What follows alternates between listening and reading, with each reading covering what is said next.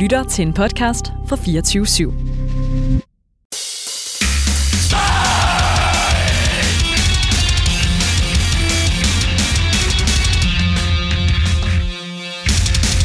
Du lytter til Støj her på 24/7. Mit navn det er Benjamin Clemens, og jeg har fornøjelsen af at være din vært her til aften, hvor det altså står i musikkens tegn. Den første del af aftens udsendelse har jeg glædet mig rigtig meget til, fordi nu kan jeg nemlig byde velkommen til i virkeligheden tre gode venner, både af programmet og af mig selv.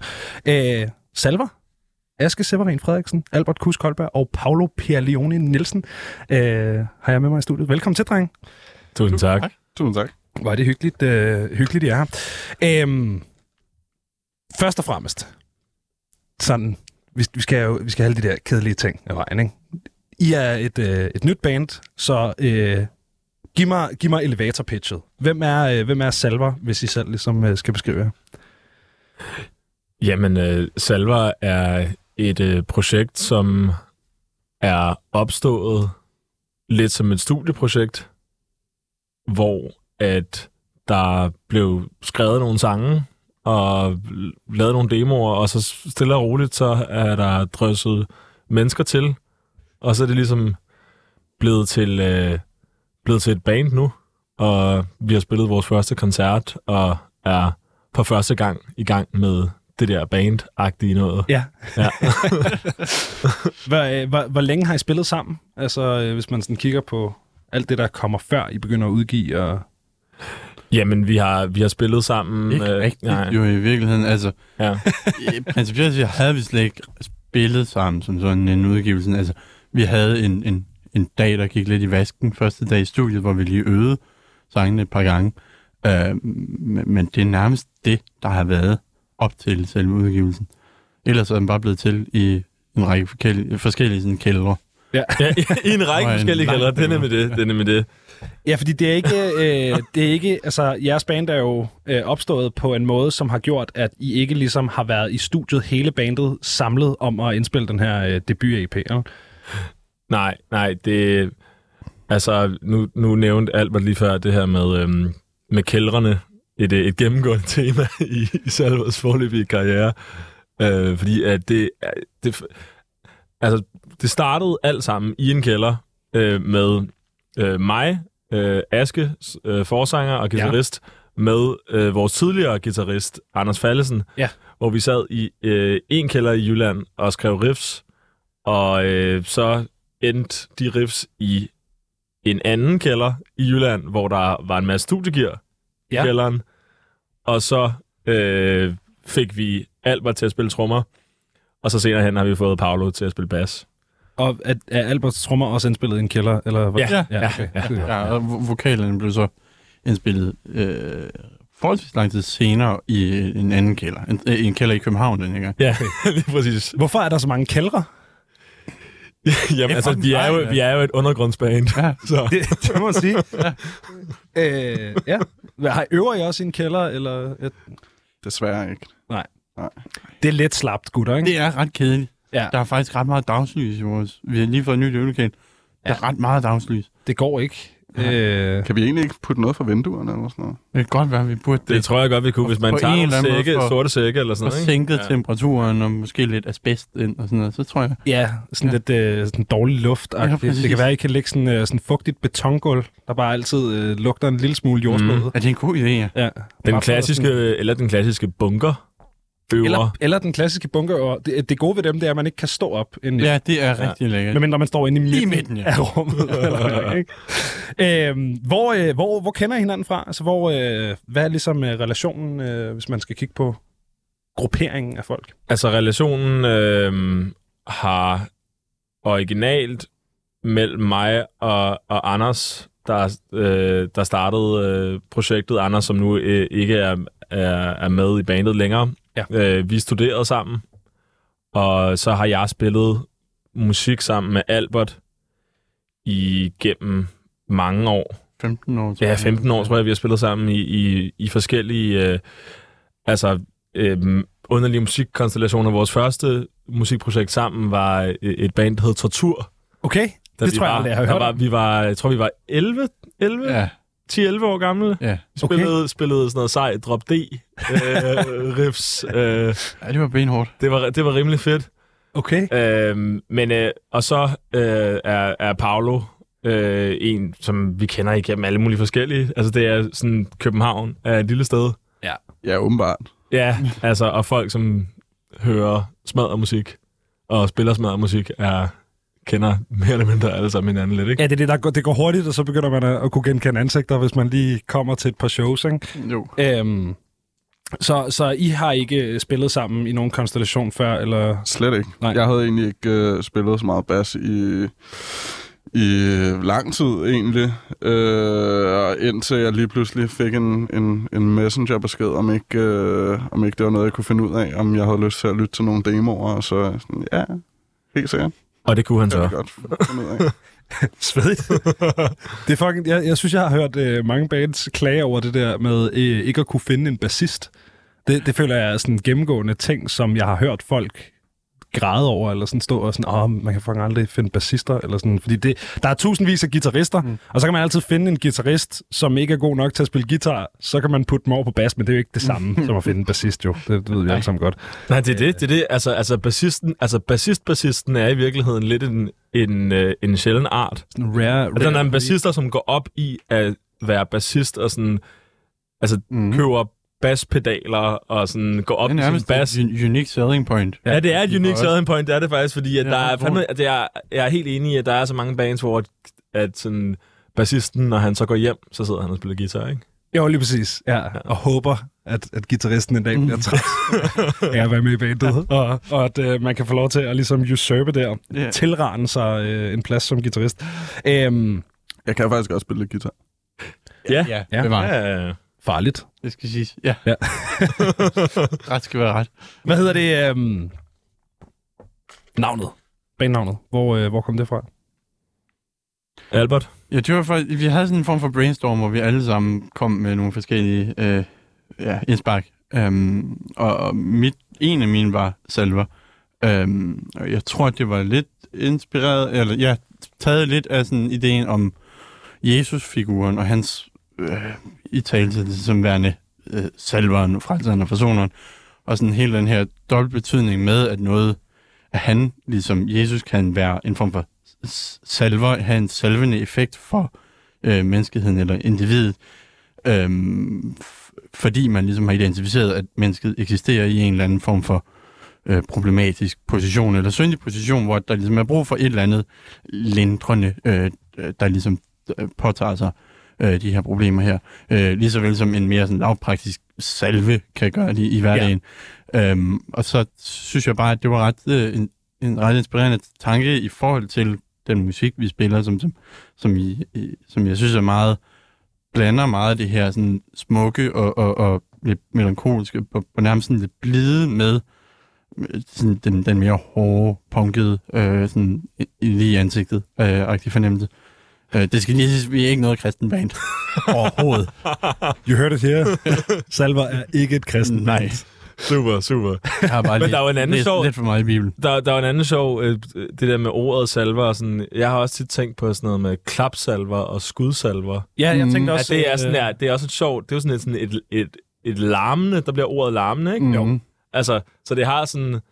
Altså, at the end of the day, så er det jo også bare et navn, der lyder fedt. Ja. Men det er også meget sjovt, at der har været sådan en tanke bag det, ikke? Altså, og at det på en eller anden måde stemmer overens med også det lyriske og sådan musikalske univers, som vi fucker rundt med, ikke? Helt sikkert. Var der andre? Fordi det kan jeg nemlig ikke huske. Altså, det er jo ikke, du har været med i programmet før en del gange, Aske, og vi kender jo hinanden her i studiet. Det er også, vi har spillet sammen og sådan noget. Jeg kan bare ikke huske, om jeg har hørt, om der var andre navne i spil end Salver. Jeg tror, at jeg blev præsenteret for navnet, det jeg ligesom havde fundet ud af, at I skulle hedde Salver.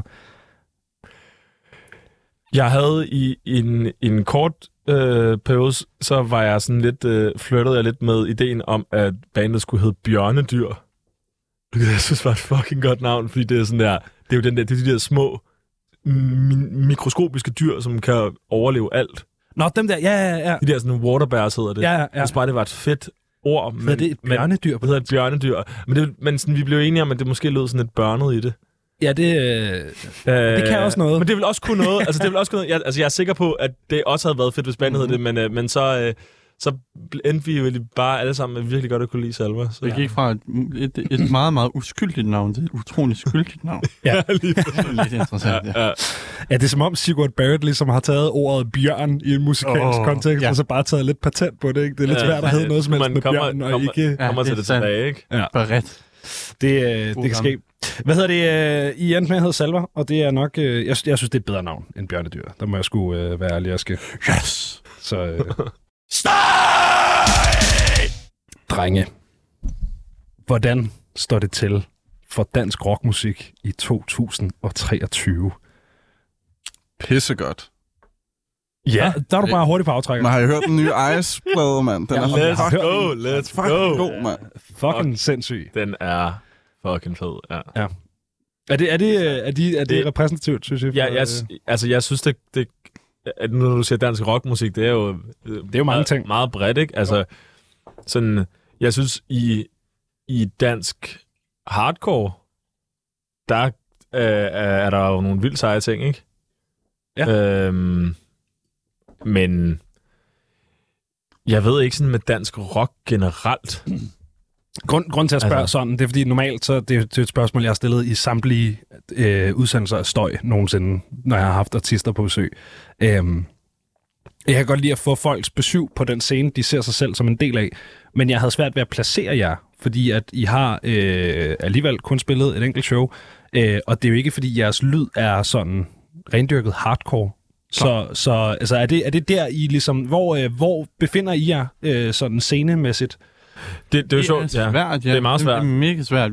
Det er faktisk lidt en problemstilling, vi sidder lidt med for tiden i forhold til sådan at lave gigs og booke gigs og sådan ting. Det hele spørgsmålet om, hvem fanden skal man gøre det med? Ja. Hvor passer vi ind? Og sådan, fordi vi netop er meget udspændt imellem hardcore vibes, men også rockede ting og nogle black metal vibes og sådan så. Og er måske ikke rigtig helt noget af det, eller vil være lidt et anderledes indspark til det hele. Ikke at det nødvendigvis gør noget, men det gør det ikke, desto mindre lidt sværere helt at gennemskue, hvem man skal lave ting sammen med, tror jeg. Og det er jo også det der med, at i virkeligheden, så føler jeg, at der er også bare der er noget med intensiteten, hvor for eksempel den måde, som det er produceret på, og den måde, som den lyd, vi har gået efter, kan ret godt tit læne sig op af noget sådan noise rock-agtigt. Ja. Og noget, som vil være meget mere sådan langsomt og ikke intenst på samme måde, men vi har nok lidt mere energien af et hardcore band. Mm. Yeah. Og live har vi også lyst til at slås med alle folk. Og, som Raveonettes måske ikke har. Nej, det kan du sådan set have ret i. Det er sjovt, fordi jeg stod faktisk også og overvejede, hvad hvis I ikke var i studiet, og jeg skulle introducere et Salver-nummer, så tror jeg også, jeg ville kalde jer for et sådan punket noise rock band. Det lyder meget sejt. Ja. Ellers så kan man altid... Det lyder sgu ret fedt. Den er købt, du. Ja, den er fed. Det siger vi bare. Punket noise rock, ja. Punket noise rock, ja. Ellers kan det være sådan noget blackened punk noise rock. Nej, ellers så det er for mange... Too many words. Nej, det er kun... Det bliver meget... Det er for mange år. Ellers så kan man altid smide post eller prog. Det skal også ind, så. Det er post-blacknet punket noise rock. New wave noise rock. Ja. Progressive. Fra København. Ja.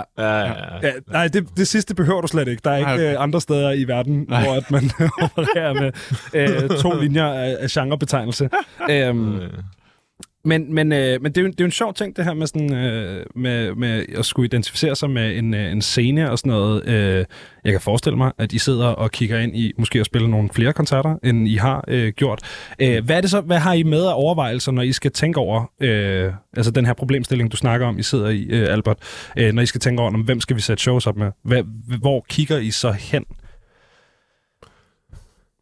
I første omgang tror jeg, vi skæver meget til dem, vi i forvejen har en eller anden form for berøringsflade med, venskabeligt eller sådan bare omgangskredsmæssigt, eftersom det er sådan, der er mange af dem, som beskæftiget sig med musik, der smager lidt af vores musik. Ja. Og det er lidt nemmere at række ud efter sådan nogle folk. Men i det hele taget tror jeg, at det også kan anskues som sådan en lidt sjov udfordring for sig selv til at dykke lidt ned i dansk musik, dansk lidt hårdere musik, og undersøge, hvad rører sig i, ja, i spændet mellem rock og black metal i Danmark. Ja, og ja, som Albert siger, omgangskreds ret meget lige nu. Altså, vi kender jo en masse folk, der er en del af forskellige scener, så det vi arbejder på lige nu, er at prøve at smide noget på benene. Helt sikkert. Når man forestiller sig sådan Salvers kernepublikum, hvem er det så? Hvem er det, I håber, der falder over Salver på Spotify og sådan, tænker, det her det er mit fucking jam? Folk med pissegod smag, mand. Det er godt svar. Ej, vi skal have sådan en rigtig... Altså, det er jo kedeligt bare... Detaljeret beskrevet. Jeg er en meget, meget specifik... Meget specifik person. Ja. Vedkommende bor måske i Søborg. Søborg, godt bud, ja. Ja. Mm. Og arbejder som landskabsarkitekt. Ja. Okay. Ja. Og...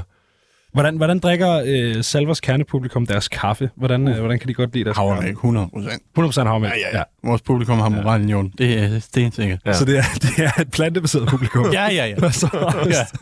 Okay. Ja. Allerede der kan du se, at vi begynder at afgrænse kernelyden. Ja, altså det plantebaserede publikum i Søborg. Ja. Gerne med en eller anden fagkompetence inden for indlæggartner. Men med lidt seriøsitet, ja.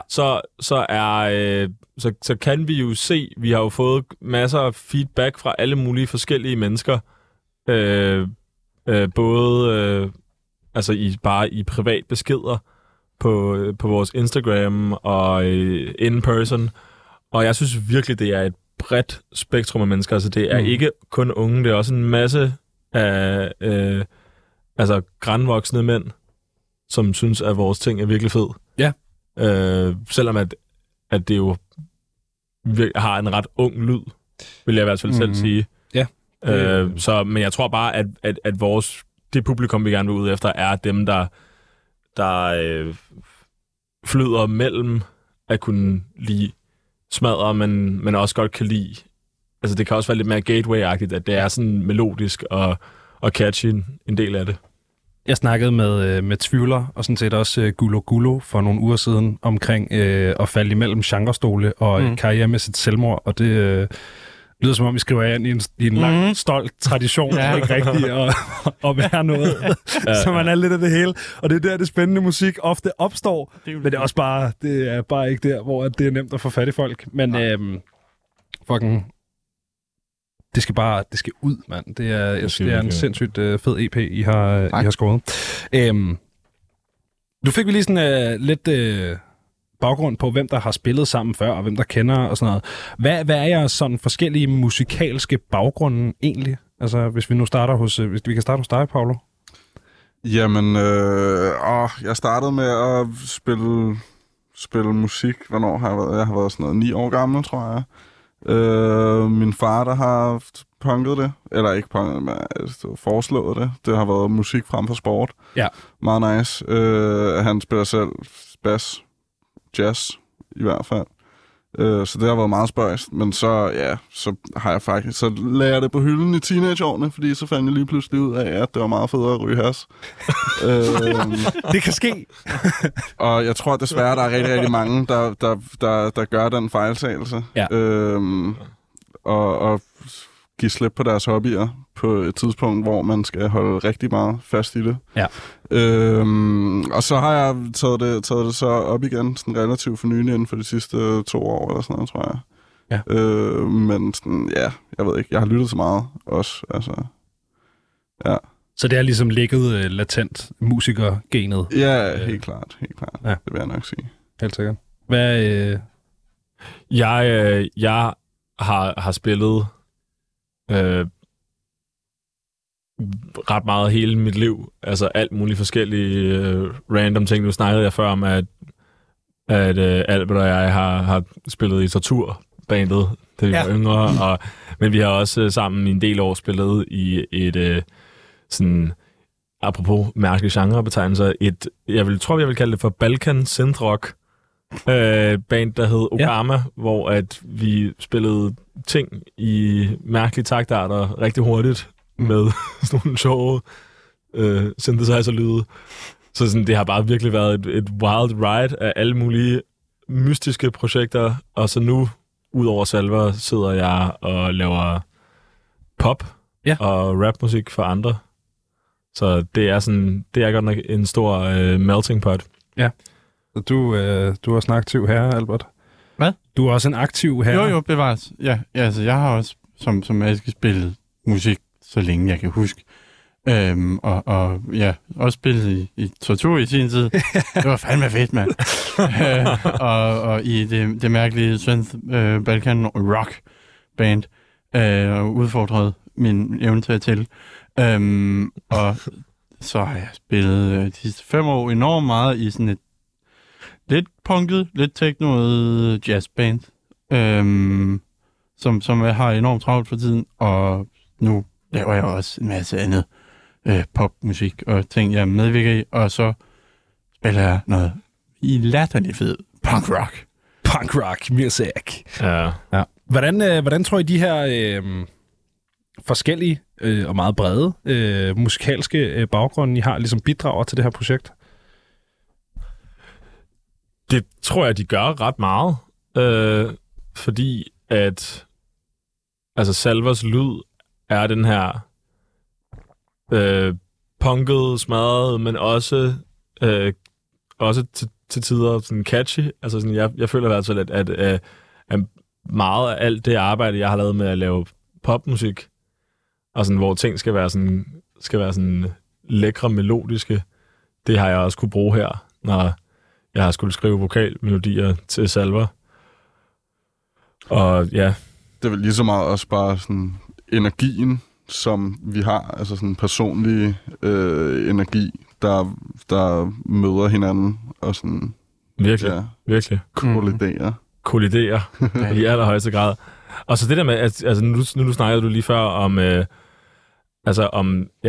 smag på dig selv, jazz-punk-bandet der, du spiller i, at der har du også som trommeslager jo fucking lang tid øvet dig på at spille de her sådan lidt anderledes sjove måder at spille på, som man måske ikke som almindelig punk-trommeslager vil gøre. Det føler jeg i hvert fald også, du tager med ind i projektet. Jo, i hvert fald. Ja. Jeg tror, der er rigtig meget af sådan, vores forskellige dels erfaringsgrundlag som musikere, men også inspirationskilder, som kommer til udtryk. Jeg tror helt klart, der er meget ved vores udgivelse, som ikke havde været sådan, hvis det var mig, der havde lavet den slet og ret, fordi det jo ikke faldet mig ind at gøre det sådan. Nej. Og det har kun gjort det meget, meget federe, synes jeg, produktet. Ja.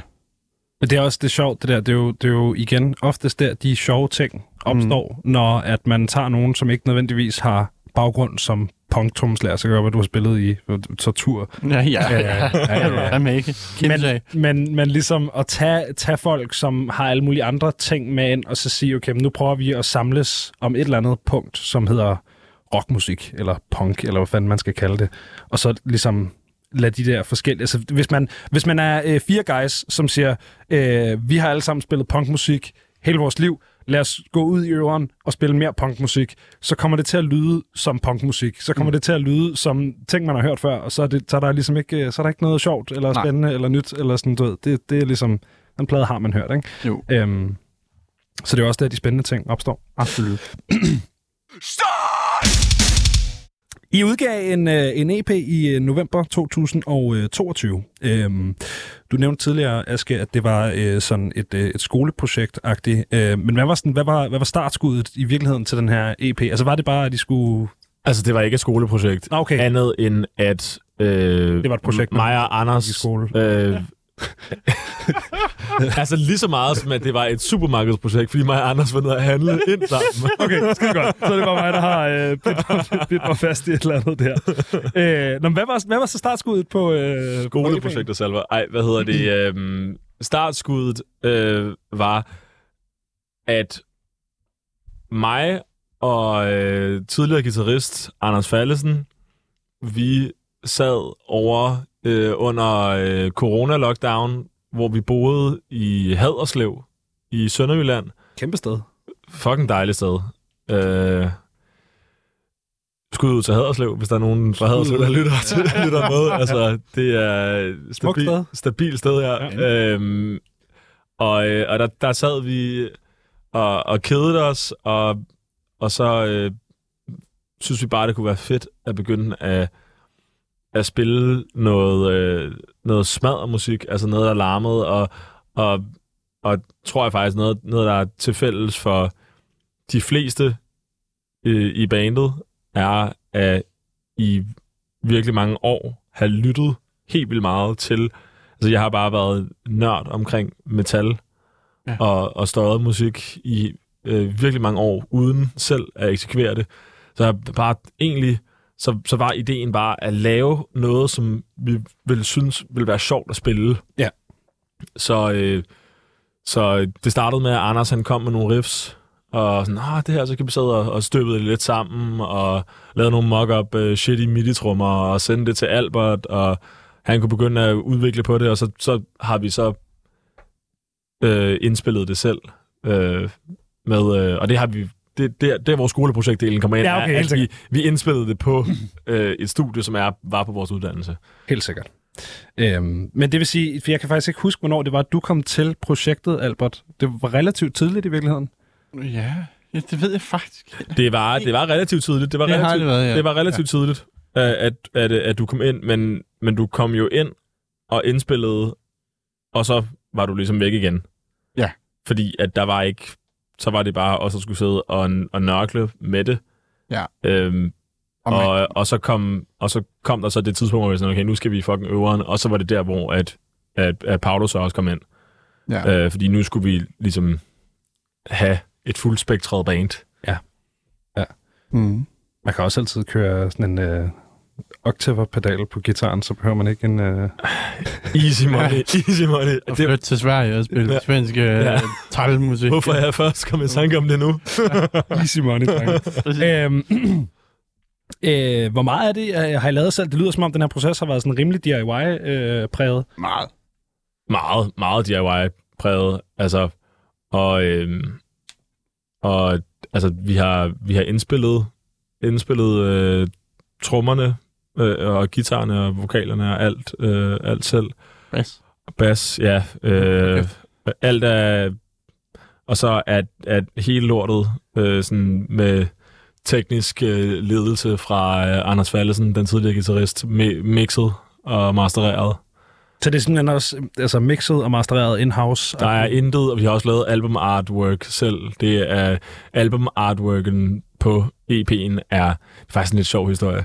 Ja, giv mig det. Det er mig, der rodede på mit morfars loft og fandt en lille læderindbundet mappe med negativer, hvor der så står... der stod ikke andet end årstallet. Jeg tror, det var 1922. Det var i hvert fald fra 20'erne. Og det er aldrig... digitaliseret før, lille negativ, som jeg så kørte igennem sådan en scanner, jeg fandt.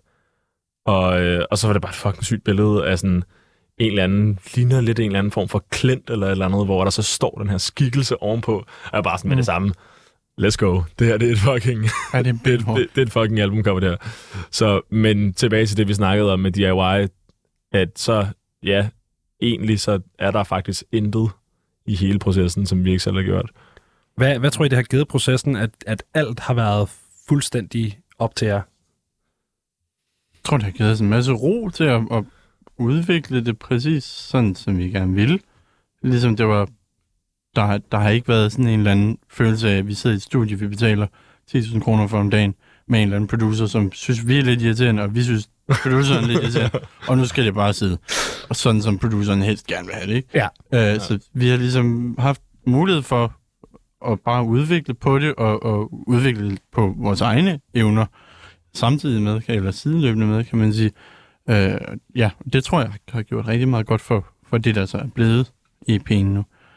Ja. Det er jeg helt enig i, og det her manglende pres fra udefra kommende mennesker har virkelig gjort, at vi har selv... Det har også taget en... Altså det, at det har gjort, det har taget længere tid. Jeg tror, det har taget et år fra, at vi skrev de første riffs til, at EP'en kom ud. Ja. Og det er jo ikke, at vi... Ikke for at underminere projektet, det er ikke, vi har ikke siddet et helt år hver dag og arbejdet på EP'en. men fuldtid i 15 minutter. Vi har lået idéerne brygge og marinere, og det har været netop på vores helt egen præmis. Ja. Og det tror jeg også godt, vi kunne tænke os fremover. Mm. At det skal være os selv, der står for det. Ja, jo mere man kan gøre selv, jo bedre af det, tror jeg, i hvert fald i vores tilfælde. Altså, der er ikke nogen grund til at udfacilitere ting, vi kan gøre selv i hvert fald. Nej, det er klart. Men er der ikke også ting, der bliver sværere af, at man står med alting? Så jeg kan huske, jeg snakkede med Hierarki, som også havde produceret en hel plade, fuldstændig in-house, mix, master, alting, indspilning. Du ved, de samme 4 øjne, 6 øjne, hvor mange det nu er, der har siddet der i studiet og kigget på de her spor. Altså, kan man ikke stirre sig blind på det, man laver, når man ikke har nogen udefrakommende... Jo, det kan man da helt sikkert. Men det har vi bare ikke rigtig gjort. Altså, det har fandme... Jeg synes fandme, det har været smooth, for at være helt ærlig. Altså, når mig og Anders, som har siddet og primært ligesom arrangeret sangene i deres sådan spæde begyndelse, der er det simpelthen bare kommet fuldstændig af sig selv. Så, men jeg er helt sikker på fremtidigt, hvis nu vi skulle til at begive os ud i stedet med at lave et album eller sådan noget, så var det nok en fed idé at få nogle andre end også måske bare have en holdning til tingene. Mm. Nu hvor vi står og snakker om det her, sådan, det her tekniske sådan, mix-aspekt af det at lave musik. Jeg sidder med alting selv, så hvad var visionen for mixet på jeg ved ikke, hvor jeg skal hen? I snakkede om tidligere det her med, at det skulle være støjet i hvert fald. Ja, altså det er jo Anders Faldesen, der har mixet pladen, men det har været en proces, hvor at vi andre har været inkluderet og har haft holdninger til det. Mm. Og sådan helt tidligt, der har vi gerne vil lave noget, som netop bare larmede fucking meget, og især sådan, i forhold til sådan, der ligger sådan nogle lag, en ret fed teknik, Anders han bruger med at køre de øverste, nu bliver det en lille smule nørdet, men altså de øverste frekvenser af guitarerne og kører dem ind igennem nogle distortion plugins og skruer dem op til sådan noget, den her ting. Faktisk rigtig meget inspireret af The Raveonettes og deres sound, som er en helt anden type musik, men sådan, det har været en, det har, ved jeg i hvert fald fra Anders side, det har været en af de helt store sådan, mix-referencer. Det er sjovt, det er jo også Anders, der har mixet den plade, som mit band Cykel udsendte i december sidste år. Og vi fik nogle spor tilbage fra ham, fordi vi skulle klippe en af sangene fra albumet op på en ny måde og lave noget spas med det. Og så fik vi alle trackoutsene, altså alle spor fra Anders' mix, fik vi ligesom tilsendt i sådan en fuck-off-stor WeTransfer-fil. Og så sad vi og lyttede dem igennem, for at se, om der var sjove ting, vi kunne lege med, eller prøve at lave om til nye ting og sådan noget. Og der var bare så mange spor af noget, der sagde... og så kom der lige sådan en... og så siger den... igen. Altså bare sådan væg af spor, der ikke laver andet, eller ligger og siger... Skud ud til Anders Faldesen. Skud ud til Anders Faldesen og hans... larmende, mystiske lyde. Ja. Han besidder esoterisk viden inden for, hvordan man laver fede produktioner. Ja. Hvad hedder det? Det kan godt være, at det er et fjollet spørgsmål at stille jer så, men jeg har lagt mærke til, og jeg ved, at jeg ikke er alene om at have lagt mærke til, at I har lagt vokalen meget langt væk i mixet. Altså, vokalen ligger fjernere end i så meget andet musik. Det tror jeg nærmest er... Det er en af de få ting, vi alle sammen snakkede om lige fra start, som en sådan produktionsmæssig idé, tror jeg. Okay. Men det var en af de første ting, vi blev enige om, da vi snakkede om, hvordan det her skulle lyde produktionsmæssigt. Det var netop at prøve at putte vokalen lidt i baggrunden, hvad angår sådan lydbilledet. Why have you done this? Det er because it's cool. Det er jo også en ting, som der er rigtig mange, der har kommenteret på, og der er nogen, der har sagt, vi kan ikke høre vokalen, hvad er det for noget sovs? Og så er der andre, som er sådan, at det er fucking fedt, det der. Det er, altså, mig og Anders, når vi har nørdet musik sammen og nørdet produktion sammen, så har vi tit snakket om det der med, det er ret fedt, hvis der er et eller andet element, som er sådan derover i rummet. Ja. Altså, hvis der er en, der synger, men du er over på sofaen, og ham, der synger, han er over i køkkenet. Ja. Og det har vi bare været lidt inspireret af, at det er sådan lidt fedt, at det ligger og drukner lidt. Jeg tror, det giver noget til både det instrumentale lag, såvel som vokalen, at den er lav, fordi så lyder det som om, at vokalen skal ligesom kæmpe hårdere for at råber det op, det andet inferno, ligesom. Samtidig med, at det instrumentale fremstår mere voldsomt, fordi at det føles, som om det overdøver vokalen på en eller anden måde. Så det tror jeg også måske kan have en effekt. Absolut. Så det er ligesom, det er for at give det endnu mere kaos, at de har valgt at... Det kan være det kunne være en forklaring, men jeg tror også bare, hvis det lyder fedt. Mhm. Det er også vi er de moderne ører, er korrupt af popmusikkens mainstream mix, hvor at det skal være presset op ind i dit ansigt. Ja. Det kan man ikke sige, at det er det, man møder, når man sætter salver på. Men hvis man så skal stille det der fucking spørgsmål, som jo er et spørgsmål, man bliver stillet ligegyldigt, hvad for en version af metal, man spiller. Er det ikke synd, hvis teksterne går tabt, drenge? Jeg kan jo ikke høre, hvad I siger. Er det ikke synd, at jeg ikke kan høre, hvad I siger? Hej, mor. Ja, præcis. De synger jo ikke rigtigt. Ja, præcis. Jo, måske. Men så er der også en eller anden, sjov grad af mystik over det. Altså, måske er det godt, svar. Ja, måske. Ja. Måske. Lad os lade den ligge der. Skide godt. Kan man finde teksterne et sted, hvis man kunne tænke sig at læse dem, eller? Nej. Skide godt. Måske. Nej. bare nej. Man skal bare lytte rigtig godt. Det kan man ikke. Ja. Man skal bare sidde... Kærpe. Det er jo ligesom den gang... Der findes folk, der rent faktisk hævder at forstå, hvad der foregår i sådan det gamle Darkthrone. Hvis de kan finde hovedet og hale i det necrosound-billede, så kan man fandme finde hovedet og hale i vores. Det er jo ligesom alt mystikken omkring Gorgoroth dengang, altså black metal-tingen der, alle de her... Der var det jo også noget med, vi udgiver ikke teksterne, og så sidder der en eller anden, som er sådan der... Hvad er det, han siger? Er det noget med satan? Mm-hmm. Ja. Det er nok noget med satan. Det var nok noget med satan. Ja. Det er lidt ligesom, hvis man... Jeg ved ikke, om I kan huske, når man var lille, og man skulle sove, og så synes man, der var lidt mørkt inde på ens værelse, og det var lidt nøjeren, sådan, så kunne man sådan lukke ens øjne rigtig meget.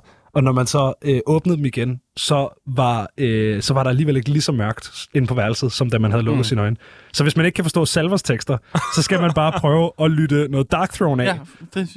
og når man så har fundet ud af, hvor svært det er, så er det lige pludselig nemt så at lytte deres tekster. Ja, klar. Det er en god idé. Det er en fucking god idé, mand. Det er godt udlagt der, ja. Man kan ellers også bare lytte rigtig, rigtig meget til vores EP, så lige pludselig så begynder man bare... Ja, lige præcis. Bare lyt. Fandme en god idé. Lyt fucking meget. Repeat. Kør den i døgndrift. Ja. Stream. Altså. Ellers så kan I få et lille hint og afspille den bagfra i halv tempo, og så kan I måske høre, hvad... Det er de helt cursed Konami-codes, man skal kunne få Spotify til at... STØJ! Vi vil snakke lidt om den her EP. Jeg ved ikke, jeg havde lyst til at spørge, hvor titlen kom fra. Altså, kom sangen først, eller var der ligesom en overvejelse i forhold til den titel? Det er et godt spørgsmål. Det er et rigtig godt spørgsmål. Jeg mener, at sangen kom først, og at... altså, det har faktisk været sådan lidt en sjov proces med at skrive det, fordi at alle sangene er blevet skrevet helt færdige, inden der overhovedet har været nogle vokalmelodier. Altså, vi er gået hiphop på den, altså, og lavet beat. Altså, kukket beatet op, og så gået ind og toplinet, ikke? og så bagefter så skrevet tekst til det. Det er virkelig sådan en Trap House Production EP'en. Trap House Vibes. Ja, præcis. Og der endte vi så til sidst med at sidde, og så har titlen Jeg ved ikke, hvor jeg skal hen, har indkapslet bare virkelig fedt sådan de følelser, der bliver kommunikeret på EP'en. Og det gad jeg godt dykke lidt mere ned i. Altså, hvordan indkapsler den her sang EP'ens stemning?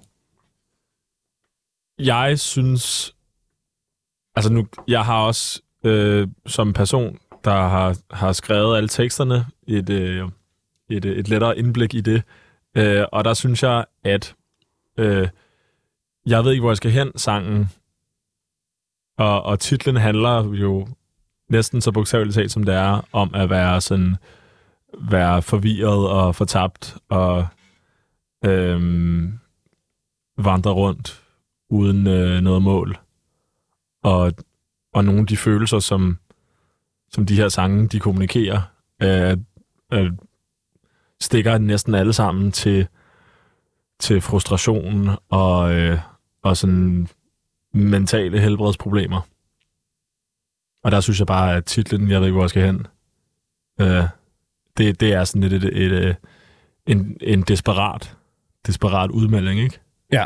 Mm. Og man kan sige, musikalsk føler jeg også, at den sang rammer en eller anden form for overordnet desperation, som er en rød tråd musikalsk igennem hele albumet også.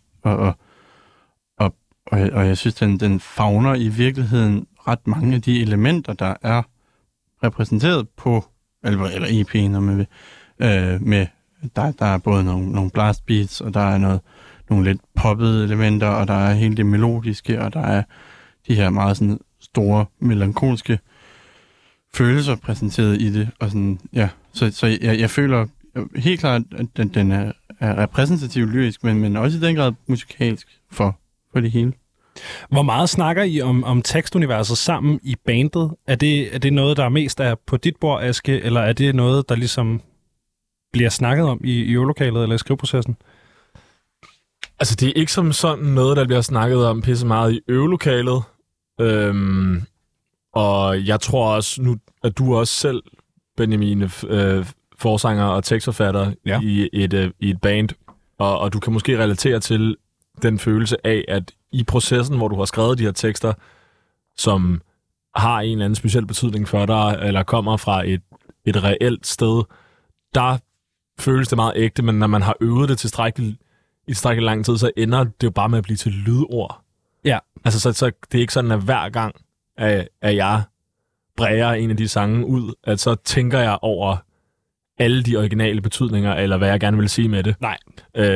Så i øvelokalet er det ikke noget, vi snakker så meget om, men der blev snakket meget om det i processen med indspillinger, og da jeg indspillede vokaler, der var flere fra bandet også med i meget af det, og lagde backup-vokaler, og der blev også tit ting, der blev skiftet ud, og der kunne det ikke være federe, hvis man smed det her ord ind, og der var det super relevant at snakke om, altså, hvad fanden er det egentlig, du mener med det her, og hvad er det, vi prøver at kommunikere? Mm. Plus man kan jo sige, at i og med, at det er ting, som er skrevet ud fra din persona og dit sådan, emotionelle liv, så er det jo også noget, der er skabt ud af bare generelt sådan, social interaktion, kan man sige, og generelt samtale, som ikke nødvendigvis eksplicit direkte kan overføres til citater fra teksterne, men som jo bare er en del af, hvad man tænker, og hvad man så dermed også forhåbentlig deler med andre. Fuldstændig enig. Det er ikke altså alle sangene er ikke en ren og skær sådan mental dagbog. Nej. Fra mig personligt, men er bare en række følelser, som der også er andre i bandet, som også kender til. Hvor meget betyder det for jer andre, at I kan ligesom relatere til de tekster, som ligger i musikken, når I er ude og spille live, for eksempel, eller når I står og skal øve op, eller når I selv hører pladen? Det ved jeg ikke, om I gør. For mig betyder det mega meget, tror jeg, med det her projekt i deltid. Fordi jeg føler, at det er sådan, i og med, at jeg har hørt den slags musik igennem hele min sådan, musikalske tilværelse, og i virkeligheden nærmest ikke har spillet det før det her projekt, så tror jeg, det er noget, jeg sådan lægger ret meget af min egen person i, altså projektet. Så det er klart, at teksterne er også noget, jeg er følelsesmæssigt investeret i en eller anden forstand, og gerne vil kunne stå indenfor, eller og kunne ikke genkende det. Ja. Ja, det gør det helt klart nemmere at investere sig selv i det, når man også kan se sig selv i det, vil jeg sige. Mm. Helt klart. Hvad hedder det? Du snakkede tidligere om, Aske, det her med melodik, og også i forhold til, at vokalen ligger lidt langt væk, og nu ser du, at I har lavet den her eller den her sådan, proces-type, hvor I har gået ind og fundet af, hvordan melodien skulle ligge, og så ligesom skrevet nogle tekster, der passer ind i det. Hvad er egentlig vigtigst? Er det melodien, eller er det de tekster, som bliver sunget? Altså, det er jo svært at gøre op i tal og procenter, men jeg synes umiddelbart, at altså Salver er jo sådan en type musik, som mange andre, som man kan smide det på, imens man sidder og drikker bajer, og passer det skide godt til det. Altså, men du kan også sidde og sådan virkelig sådan lytte til det med lukkede øjne-agtigt. Og der tror jeg, at der i nummer 2, der er teksterne måske vigtigere, og i det første, der er vokalmelodien vigtigere. Så på nogle af det er også forskelligt, altså det er et meget forskelligt vokalstil på de forskellige tracks. Altså for eksempel sådan et track som titeltracket, jeg ved ikke, hvor jeg skal hen, der er vokalmelodien meget sådan, den er meget sådan fuld register, højt, sådan, den skærer meget mere igennem end på de andre tracks, synes jeg. Det er super vigtigt, synes jeg. Ja, helt sikkert. Hvad hedder det? Nu hvor vi har fat i det track, som jo er... Jeg synes, jeg veksler meget mellem, om det er den, eller Lad mig bare, der er mit yndlings fra EP'en. Men jeg er klart den melodiske pige, når det kommer til Salver. Jeg synes, når I har lidt mere sådan, melodik, hvor det er støjet, og det er smadret og sådan noget, men der er også den der polerethed. Mm. Det synes jeg fungerer sindssygt godt. I hvert fald rigtig meget med de her 2 sange, hvor I virkelig har ramt et sweet spot. Det kan være, jeg har regnet ud, hvad jeg har tænkt mig at spørge om nu. Men i titeltracket, jeg ved ikke, hvor jeg skal hen, der er der et ret langt instrumental break, hvor at jeg på et tidspunkt faktisk til koncerten, vi har jo spillet, den ene koncert, jeg har spillet, var jo sammen med mit band, og du ved, jeg stod nede i crowdet og var så stoked over at se jer. Og så spiller I, jeg ved ikke, hvor jeg skal hen, og så kommer min gode ven og bandkammerat Emil op til mig, og så siger han, spiller dit Foo Fighters cover?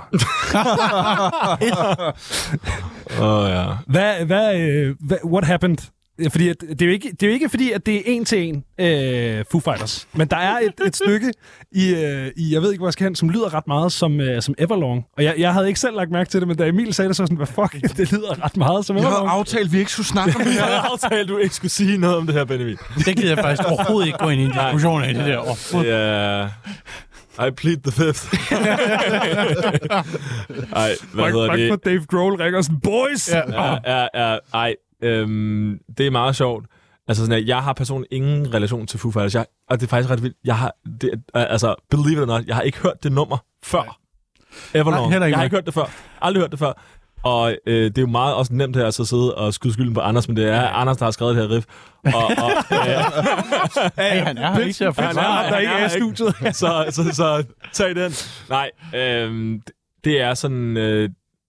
det er jo bare lidt en tilfældighed, at de ender rigtig meget med hinanden. Men det er bare nogle fucking fede akkorder. Det er nogle fucking fede akkorder. Og det er så langt væk fra konteksten, at det ikke føles som, at vi har at gøre med sådan en fabrikssituation. Ja. Jeg har sendt nogle shots fired. Det er altid godt. Ja, nej, det var heller ikke... jeg blev nødt til at spørge, for helvede. Hvad skal jeg gøre? Altså, men nej, det er rigtigt. Det er jo ikke en... jeg vil slet ikke sige, at det her det er en... dreng, lad os lige prøve at skrive Everlong-agtig situation. Det er sjovt, jeg helt tilfældigt snakkede jeg med den kære Anders Faldesen i går om det her også, hvor han også sagde, jeg har ikke hørt sangen. Altså det kan være, at den har kørt på radioen en gang, og så er der sådan underbevidst kommet den der sådan, nå, den her akkordprogression er meget fed, men det er jo også bare 4 akkorder i rækkefølge efter hinanden. Altså så det er jo ikke en topline, I har nakket, for eksempel. Jeg tror faktisk, det er 3 akkorder. Er det kun 3 akkorder? Ja. Nå ja, det er rigtigt, men ja, det er kun 3 akkorder. Ja, så slemt er det heller ikke. Så er det endnu mindre alvorligt. Det er ikke, fordi jeg har vildt meget tilbage, men vi har snakket en lille smule om den her ene koncert, som I har spillet sammen med mit band og et andet band, Nexø, som også er nogle rigtig dejlige drenge. Hvis man er interesseret i at høre mere om dem, så er der sgu simpelthen et støjpodcast, man kan gå ind og lytte til. Jeres show blev rigtig godt modtaget. Der var jo nogle anmeldere til stede, og der blev skrevet rigtig pænt om jeres del af showet også. Og hvornår kan man ligesom, hvis man missede Basement-showet, hvornår kan man så få lov til at se Salver live igen? Der er jo ikke annonceret nogen koncerter. Der er ikke... Jeg tænder lige for jeres mikrofon her, ikke? Det er super. Jamen det er der...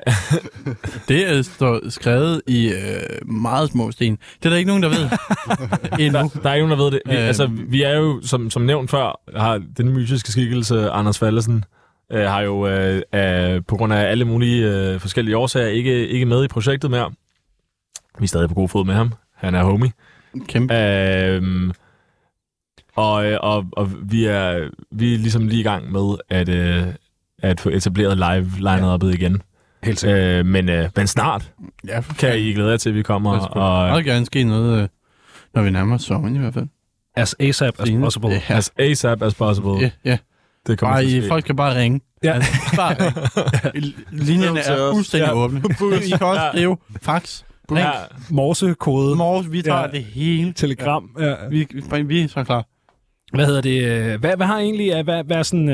Har I siddet og lavet en sådan bandvision for 2023? Hvad har I planer for i år? Planen er at gå i gang med at spille gigs sådan for 11 år som det første. Men det kræver naturligvis, at vi lige får genetableret live-besætning. Og sideløbende med det, tror jeg, at godt jeg kan sige, der er planer om at arbejde hen imod en ny udgivelse på et tidspunkt. Det kan du alligevel godt sige. Det kan jeg alligevel godt sige. Det er verdens vage statement. Ja. Der er planer om måske på et tidspunkt at arbejde hen imod. Ja, altså, der er planer om måske på et tidspunkt at konstatere, at vi ikke er færdige. Som det lyder som en politiker, som snakker om et eller andet nyt politisk udspil. Nej, vi er allerede i gang med at sidde og lege med nye spændende sange. Ja. Og det bliver mega fedt. Så glæder jeg. Så I er i gang med at skrive nyt materiale? Vi er i gang med at skrive nyt materiale, og vi vil gerne her på STØJ love, at der kommer en ny udgivelse fra Salver. Hvad mindre der sker noget? 2060. Det er jo ubegribeligt. Altså, ja. Men der er noget forskning. Men altså, vi premierede faktisk en ny sang til vores første og indtil videre eneste koncert, hvor vi også premierede hele vores EP for første gang nok.